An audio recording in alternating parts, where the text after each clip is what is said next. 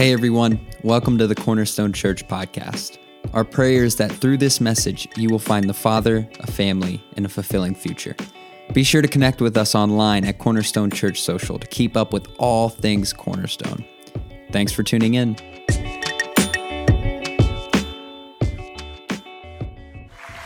That's very kind, but I have to tell you, you know, for years I preached at least two Sunday or two sermons a Sunday, and uh, for quite a few of those I preach three, and I, I got to tell you, I'm a novice at it again. I, I only preach a couple times a year, and um, you know, so I kind of stammer around a little bit, don't get it as smooth as I used to. But the one thing I've still got right, I kept them here till 20 after.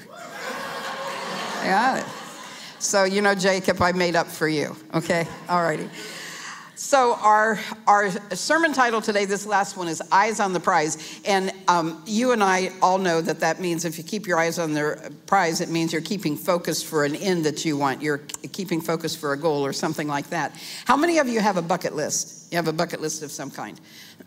I do there are things I, I want to do. Um, my husband used to kid me, and he, he'd say, Honey, if the Lord lets you do everything you feel like you need to do, you're probably going to live to be 150 just to get them done. And some of you may be like that as well. We had the goal together. Our, our goal was one of them on the bucket list was that we would go to Israel, to the Holy Land. And um, we were working on that, planning to do that, and then that darn guy, he went to the real Holy Land all by himself in 2019, and um, so we didn't get to go to Israel together. But I thought since he was in a better place than I would go until then, I should go ahead and go anyway. So my friend, who has been mine and Charlie's friend since college days, uh, Bev Neuenschwander, she went with me and we had an incredible time there. When we uh, applied to go and, you know, we got our reservations and everything, we went with Good Shepherd Travel Services. Can't recommend them too highly, they're incredible. Um, we went with uh, them, they're uh, nationals there, they're Jordanians, uh, Palestinians, Israeli Christian people, they're really wonderful. Um, but we went with them and they sent us a letter. And the, in this letter that they sent us, they said, This is great. You know, this is, you're going to have a wonderful time, but here's what we want to tell you. It's not a breeze. You don't just sign up and show up.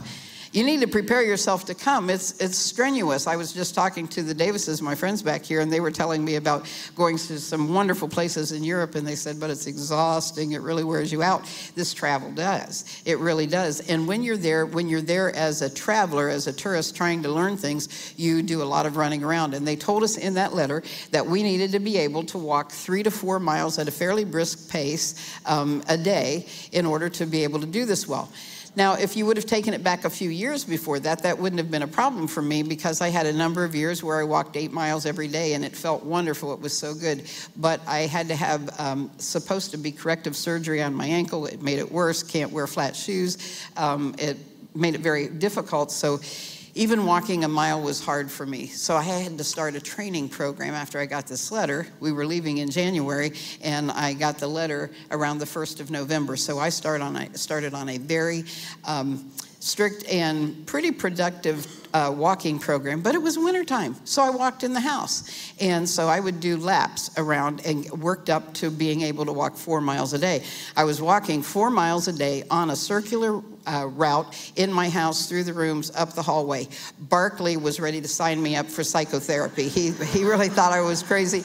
and he followed me for a while and then he would just crawl up in a chair and look at me and kind of do like this as I passed by, like, what is, what is going on? And here's what I have to tell you um, it was wise for us to have that training program. It was very wise. Israel itself was not bad, but we got this really wonderful deal.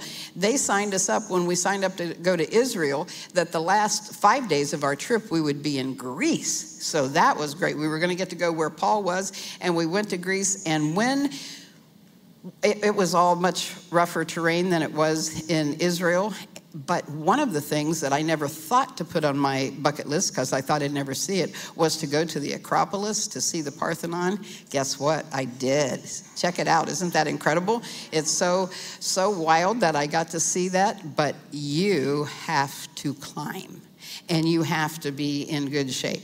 And I made up my mind I needed to have a close up picture and be able to do that. And if I had not done the training program, I would have taken the picture from the ground with my little phone and been so disappointed because I never got up close. I never got to do that. I needed to have the training, and because I had the training, I did it ahead of time. Now, that's what we're reading today um, from the writer of the book of Hebrews. He's talking about if you're going to have a, satisfying and successful experience in your life of faith, in your journey of faith, you're going to have to have a training program. You're going to have to train.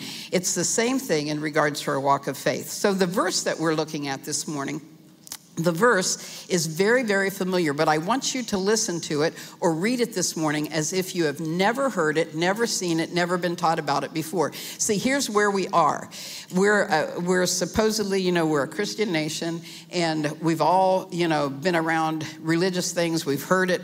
We've heard things over and over and over again. And what we do is we lay so much on it. It's kind of like a Big Mac. You take a simple hamburger, but then you load it up with so much stuff. You're not even sure it's a burger after after a while, right? That's kind of the way we are with our faith. We have loaded it up with so many people's opinions and their lettuce and their special sauce and their all this kind of stuff that they put on there that we don't even really know. We think we do, but we don't really know what the, what the word says and what it, what it was meant by God and by the original authors. So here's what I want you to do I want you to listen to everything that I'm saying, every scripture that I share with, with you this morning, and listen as if you've never heard before. Strip it off of all the special sauces and all the filters and all the stuff that you've been given before, and listen to God's word plainly. This is what the writer of Hebrews says. Therefore, since we are surrounded by such a huge crowd of witnesses to the life of faith, these are people who have done it before, people who have lived this walk of faith before.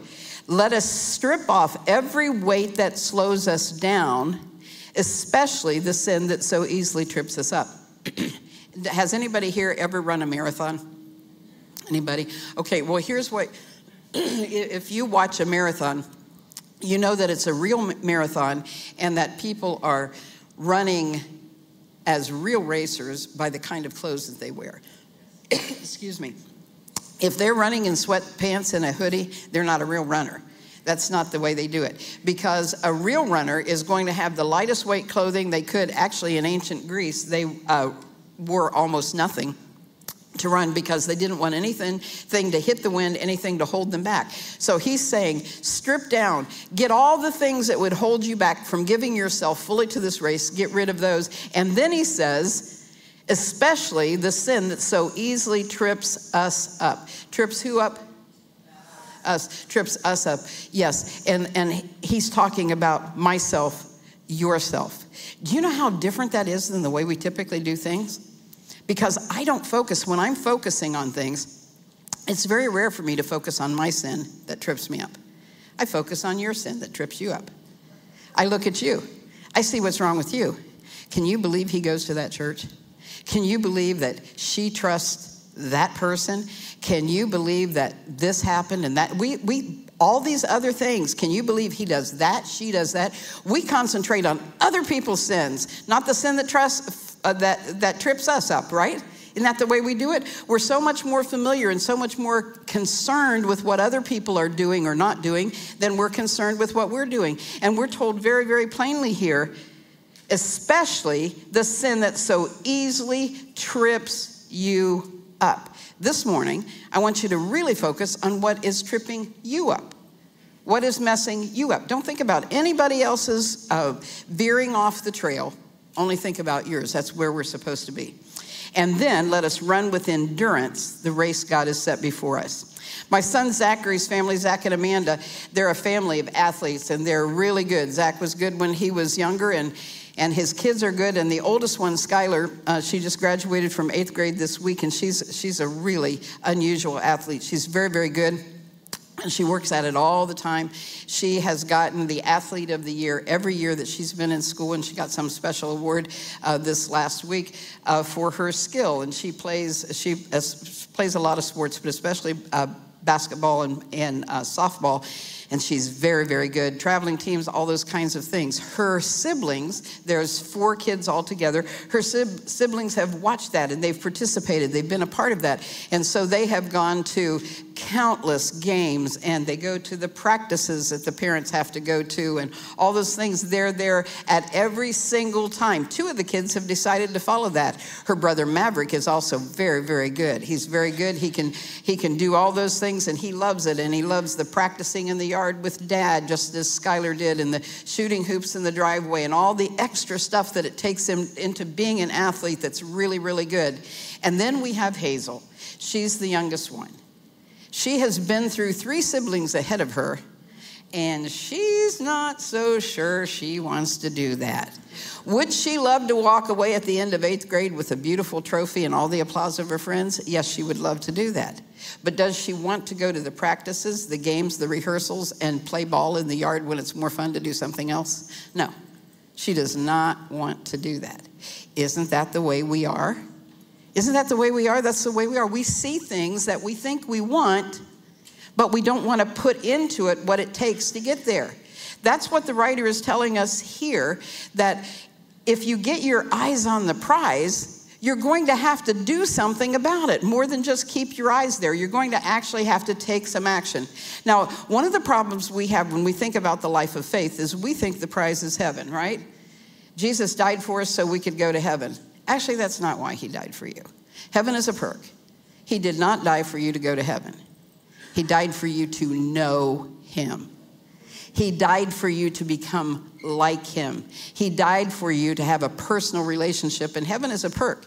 If you if you know him, you will go to heaven, but that's not the reason. It's not the goal. The kingdom of God is the goal. And we think the wrong thing. And and we you know, we look at things that are not supposed to be our goal in life and, and we'll get all caught up there and we get derailed and we, we run off the path and we fail to run it out, to live it out we don't run with endurance this is what i promise you, you know, my son and i jacob the uh, pastor here on vacation we were uh, talking about um, people and churches and stuff we know and it's like one church uh, said that they had over 1200 converts last year, but they don't have 1,200 people in their church. Ouchie, right? Why is that? Because we don't run with endurance. I'm not accusing them of lying and saying there's not seven or 1,200 people who pray to prayer. But praying a prayer and running with endurance, wow, they're miles apart. They're way, way different. Um, we do, people think that, that the life of faith is something completely different than it is. It's not saying a prayer, it's not getting baptized, it's not becoming a church member, it's not, it's not any of that. It's not any of that. It, living the life of faith has to do with who you are and how you live like Jesus, becoming a part of the kingdom of God, which is experience his, experiencing His transforming presence in your life. Everything about you changes. That's the goal. That's what we're to fix, fix it on. And it doesn't happen just because you know you did something like that. It, it just doesn't. I've been pastor in this area for uh, more than 40 years now, and this is what I will tell you. And I'm not making fun of anyone, I'm not being snarky, I'm just telling you the truth. I could tell you people by name that got baptized in our church years ago. And I have seen them celebrate on Facebook at least four other churches that they've been to now and they found Jesus and they got baptized there too. You recognize that baptism is actually supposed to happen once, right? You're supposed to commit your life to knowledge of Jesus and then follow that for your lifetime. You're supposed to run with endurance. And then people will say, well, you know, the church wasn't feeding me and I needed a better church. and I need to find a, uh, find a better church. I'm sorry. Very rarely is the church our problem. Our problem is we don't run with endurance. We don't live the life that we're supposed to live. We just don't do it. Cornerstone's a great church, but there's lots of lots of great churches around here. And yes, different strokes for different folks. Find a church where you're comfortable and then get the heck in a seat and stay there. Do it. You know, be part of it. Be part of this life of faith that changes the world and changes you. That's what God wants for you. Heaven is not the goal, the kingdom of God is the goal. And we get that all confused. You know, people believe that when Jesus talked about the kingdom of God, he was talking about heaven. No, he wasn't. He was talking about the kingdom of God. He said, My, my kingdom is, is a kingdom where you relate to me in your spirit and me in you, and you live for me, and my presence is with you, and it's transforming you living in His presence, living in the presence of God where everything changes, that is the goal for us. And it doesn't happen just because your belief or your information changes. We'll get all excited because someone's explaining something really good. It might be about prophecy or something like that. We get all excited because the, the explanation is so good. And I just got to get into this. And if I can do this, it's all going to be great. Let me tell you what belief in information changes nobody. Belief in information changes nobody. How many of you believe this? You believe that if you want to be wealthy, you have to earn more than you spend. How many of you know that and believe that? Most of you do. I don't know what the rest of you are believing. Most of you believe that. But how many of us are wealthy? Not so many. And don't get mad at me, I'm preaching to me too. Okay.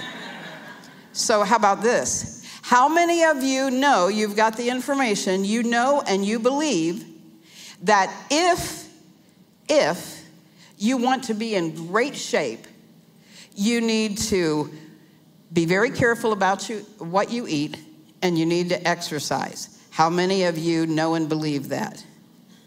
How many of you are in great shape? Okay, that's what I'm saying. And spiritually, it's the same thing. Knowing and believing doesn't change you. Knowing and believing, you actually have to live a life of action and faith. When I say that I follow someone, it's not checking a box on Facebook. That's worthless. That's following someone there that's just kind of checking in on what they're doing. You're not committed to them in any way.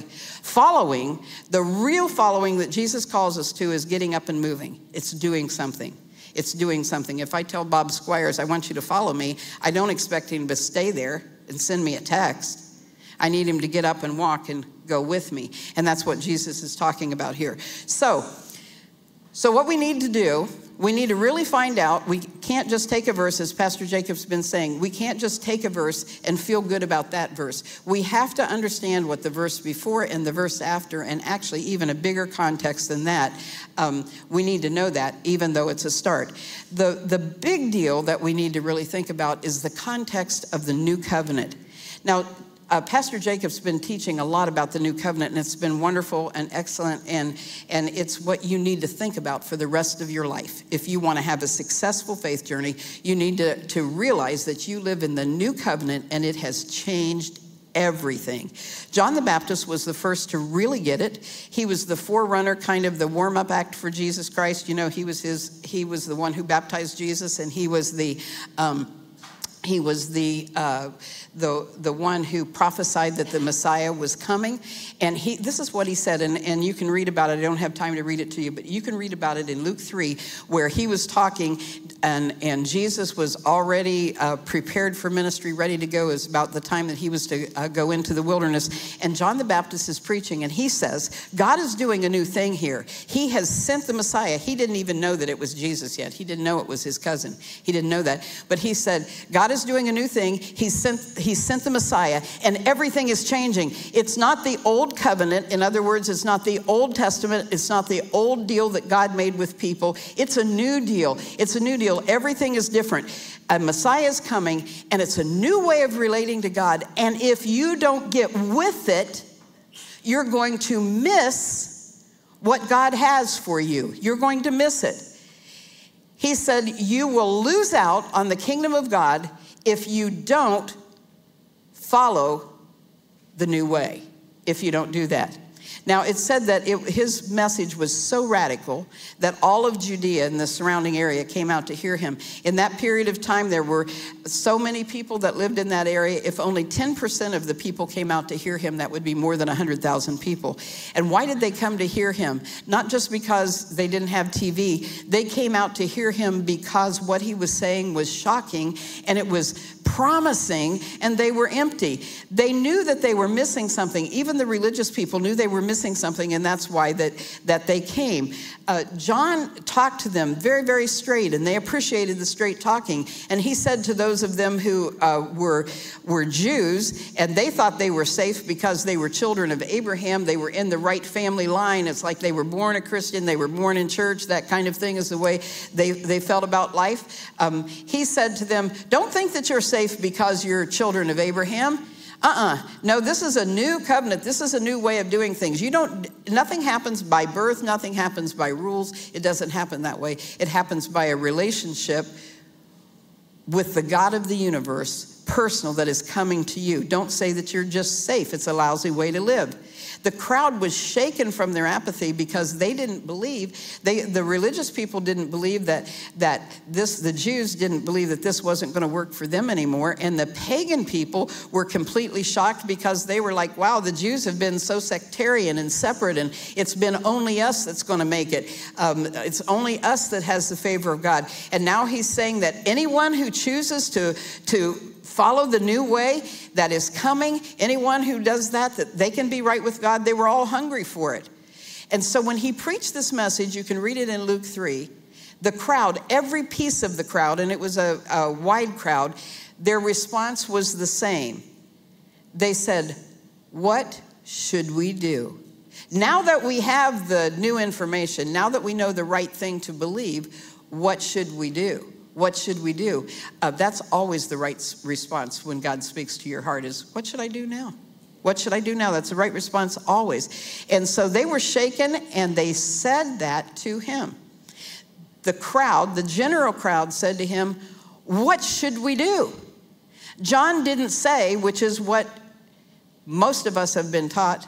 John didn't say, Well, just say the sinner's prayer. He didn't say, Join the church. He didn't just say, just, just be baptized. He didn't say, keep the rules. He didn't say this. He said, change the way you live. When you put your faith in God, change the way you live. Live out what you say you're advertising.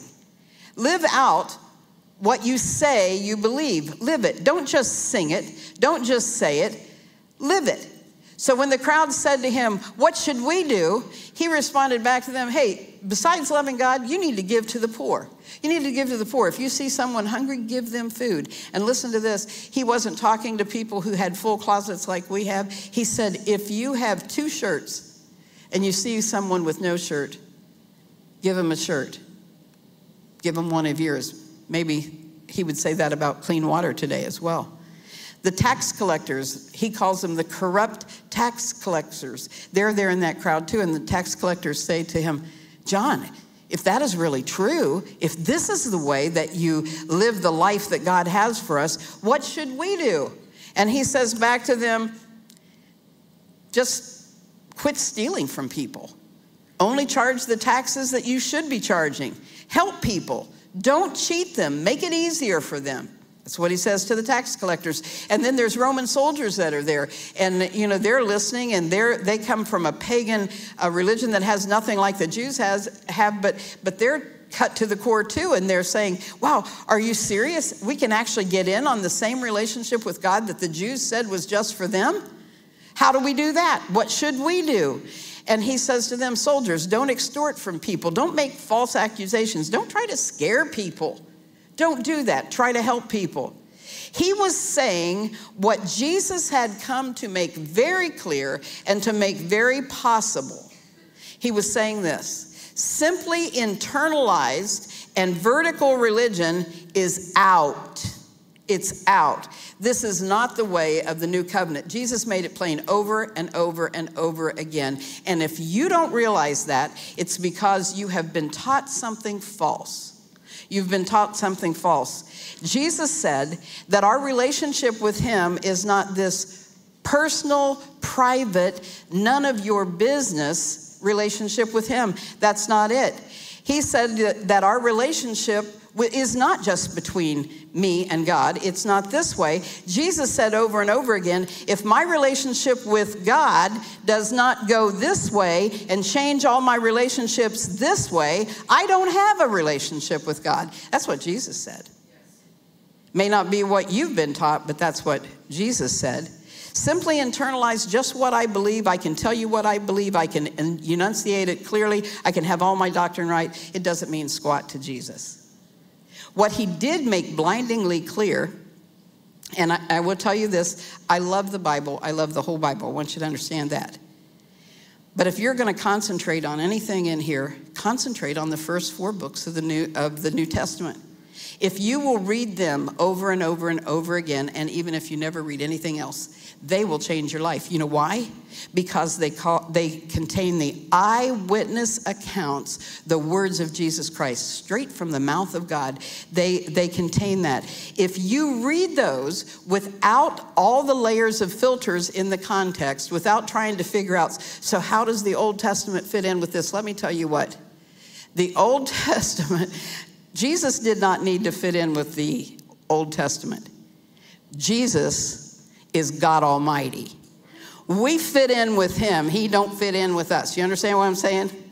And that's all of it. That's the whole truth. He made it blindingly clear that the way to the kingdom of God is to love God first, and then right after it, to love everybody else. Who else?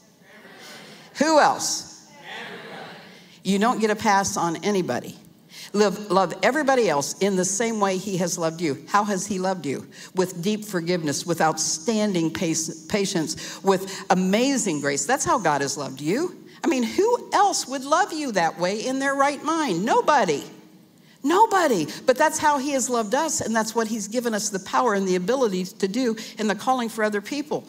And so here's the thing if you're going to live this, the life of faith successfully in this world, Focusing on heaven is not going to get you there. Robbie has a shirt on this morning. I, I wish everybody was close enough they could see it up, and it says, Make heaven crowded. Make heaven crowded. Unfortunately, that's not the way most of us think. Most of us have not given one solitary thought to whether our neighbors are going to be in heaven or not. don't think about it. We just get up and go to church and, you know, hope they mow their own side of the lawn. That's kind of what we do. People that we disagree with, if you're a Democrat, you don't care much whether Republicans go to heaven. You're pretty sure they're not going to.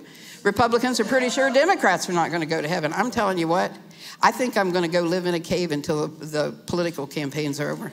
I'm just, I may kill somebody. I may.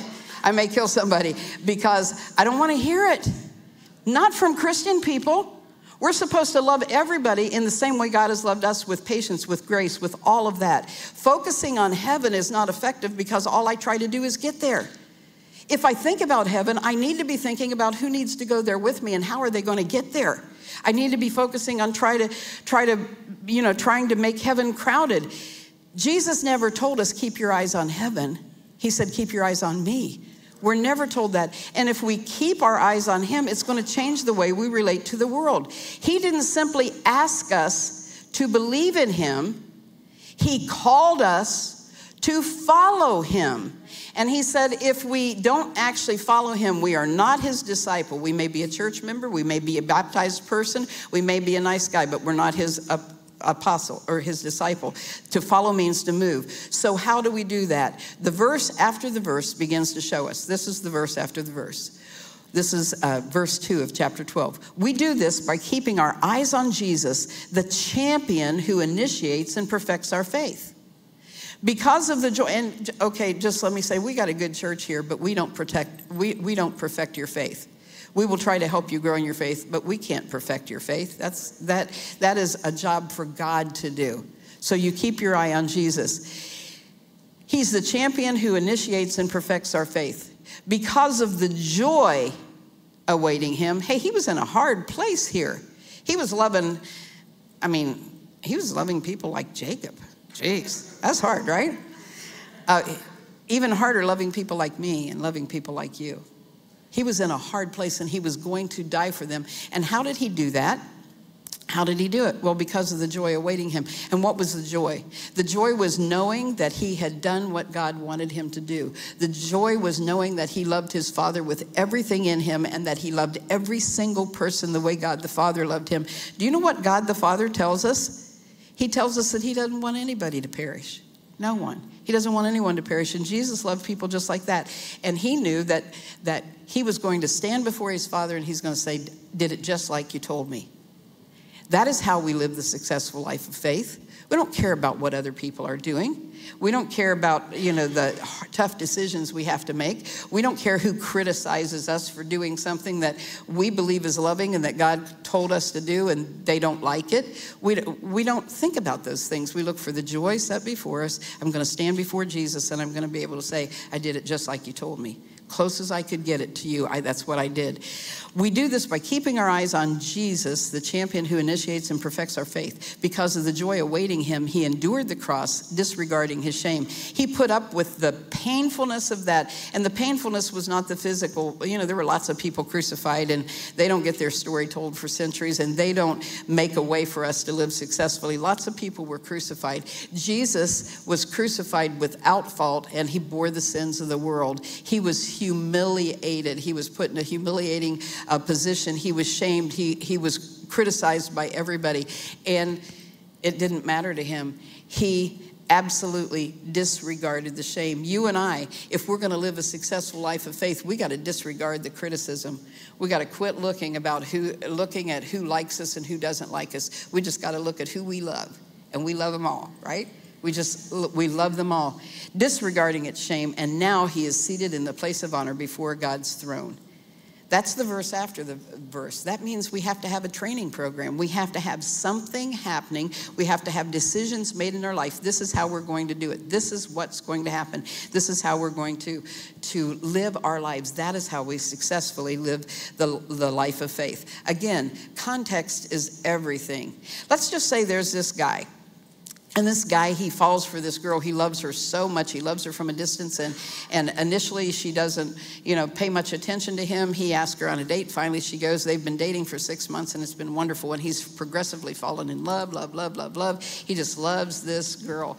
And one day, he, he's just been afraid to proceed too far with it. But one day, he gets a letter from her. And it's a, a, he opens the envelope and he reads it. And there's this page there, and it says, Dear John, the last six months have been among the best of my life. They've been absolutely so wonderful. You're so kind. You buy me flowers. You know, you're a good kisser. You're all these wonderful things. It's just so great. I've just loved my time with you. It's been absolutely wonderful. I thank you so much for the experiences we've shared. He's reading this down. He comes to the bottom of that page and he looks at it and he's like, oh, man, this is wonderful. And he's so excited. She loves me. She loves me. She loves me. Everything is great. And so he runs out the door. He runs straight to the jewelry store. He buys her a ring and he goes to her house and he he says i was so excited to get your, your letter. And so it's only it's only right that right now i should ask you will you marry me? And he gives her this ring. And she's shocked. She looks at him and she says what are you talking about? How did you get that from my letter? How did, how did you how, how, how did you get that and he said, What do you mean? And she said, Well, I did say that, you know, this has been wonderful and I've said all of that, but you missed a real important part. I did? Yes, did you read the second page? Well, no, I, I didn't even realize there was a second page. I got so excited about what I read. And she said, Well, the second page said, But our lives are going on two different pathways. This is never going to work out. And so I can't date you anymore. We are done. Well, he's brokenhearted and he feels like a fool and he looks like a fool. Why? Because he took some really good words, but he thought that was the end of the story. He took them out of context. That is what we do with Scripture so much of, time, of the time. Now, in this particular space, the words before it are very important.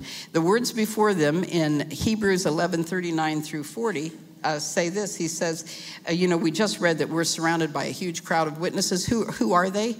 Uh, the verses before uh, talk about all the wonderful people from Abraham and Jacob and Moses and all of these people. It tells about all these wonderful people in the Old Testament that great things, God did great things for them and through them. He talks about all of that and he says they're wonderful people of faith and they saw people raised from the dead and they saw these incredible things, wonderful things happen. And then uh, it comes down to uh, the very end of chapter 11 and it says this, but others were tortured refusing to turn from God in order to be set free. They placed their hope in a better life after the resurrection. Some were jeered at and their backs were cut open with whips. Others were chained in prison. Some were, uh, some died by stoning. Some were sawed in half. Um, you know who was one sawed in half? Isaiah. The prophet Isaiah, whose book is in the Bible, he was sawed in half. Others were killed with the sword. Jeremiah, the prophet Jeremiah, not the bullfrog Jeremiah. Um, he was killed with the sword. Some went about wearing skins of sheep and goats, destitute, oppressed, and mistreated. They were too good for this world, wandering over deserts and mountains, hiding in caves and holes in the ground. All of these people earned a good reputation because of their faith. Their faith was in God. Their faith was in uh, put, putting their faith in Him and who He was, not in their circumstances and not in their results. Yet none of them received all that God had promised for, and here comes the new covenant, for God had something better in mind for us, and they would not reach perfection without us. What is the something better? Something better is Jesus the once and for all sacrifice, the, the God who comes in his own person to live with us, to live in us, to give us the Holy Spirit. That is, that is who it is. He had something better in mind for us. Missing this better is a huge cause for judgmentalism. It's a huge cause for division, for all kinds of denominations and fights between churches and Christian people. All of that because we forget that everything that comes before the book of Matthew is the stuff that was not better. Don't throw stones at me. It's the stuff that was not better. Jesus said that. Jesus said, I fulfilled all of that. I fulfilled all of that. It's not that it wasn't good. It's not that it wasn't good. It was, it was important for its time and it was used for its time. But it's like, you know, on vacation, coming back from vacation, we are you know, writing in in a row in the car and in the cars and we all had cell phones and we were having so much fun sending each other notes back and forth about what we were seeing on the road and needing a potty break and all those kinds of things that you do. We were having fun doing it and communicating with each other. We used to not be able to do that. You remember those days? Remember those days? Daggone we had phones that even couldn't take a picture you, could, you couldn't even send an email on your phone. It was ridiculous. You know, we had the first cell phone we ever had. Charlie was a superintendent. It was a big, uh, a, like a, a house size phone that you carried in a bag and you plugged into the cigarette lighter. It was huge. Couldn't do anything except talk on the phone sometimes. You could do that. It's so different today, but we wouldn't have what we have today if it wasn't for that old fashioned cell phone. It was good for its time. It's just outdated, and what we have now is better. And that's what Jesus was saying. It's what the Hebrew writer is saying. 13 times in the book of Hebrews, the Hebrews writer says, What we have today with Jesus is far better, far better. Paul calls it obsolete. The Old Testament is obsolete. It's, it's doesn't mean we can't use it for good illustrations and everything, but all those laws, that's not the way to God. That's not the way to God. The way to God is Jesus. The way to God is Jesus. The way to God, the way to living a fulfilling life is not living by rules, it's by living by relationship with having God as a personal presence in our lives through the Holy Spirit, through Jesus. Living in that way, that's, that's what it's for. Now, it changes how you look at everything. It changes how you look at everything. For instance, you don't need it. If, if you really love your wife, you know, I, I just loved my husband so much. I loved him so much, I still love him today. Uh, I still wear my rings, I always will. I made a whole bunch of promises when I married him. And there, but we never framed those promises and put them on the, the wall. I didn't see a good looking man and run back to the, my promises and read it. Let's say, let's see, did I say, did I say anything about good looking men in this? No, I didn't have to do that. Will I be kind to Charlie? No, I didn't have to do that. You know why? Because the love between us transformed the way I thought, and it still does. It still does. I will be Charlie Young's wife till the day I die and into eternity. That's who I am. I don't need rules to tell me how to live.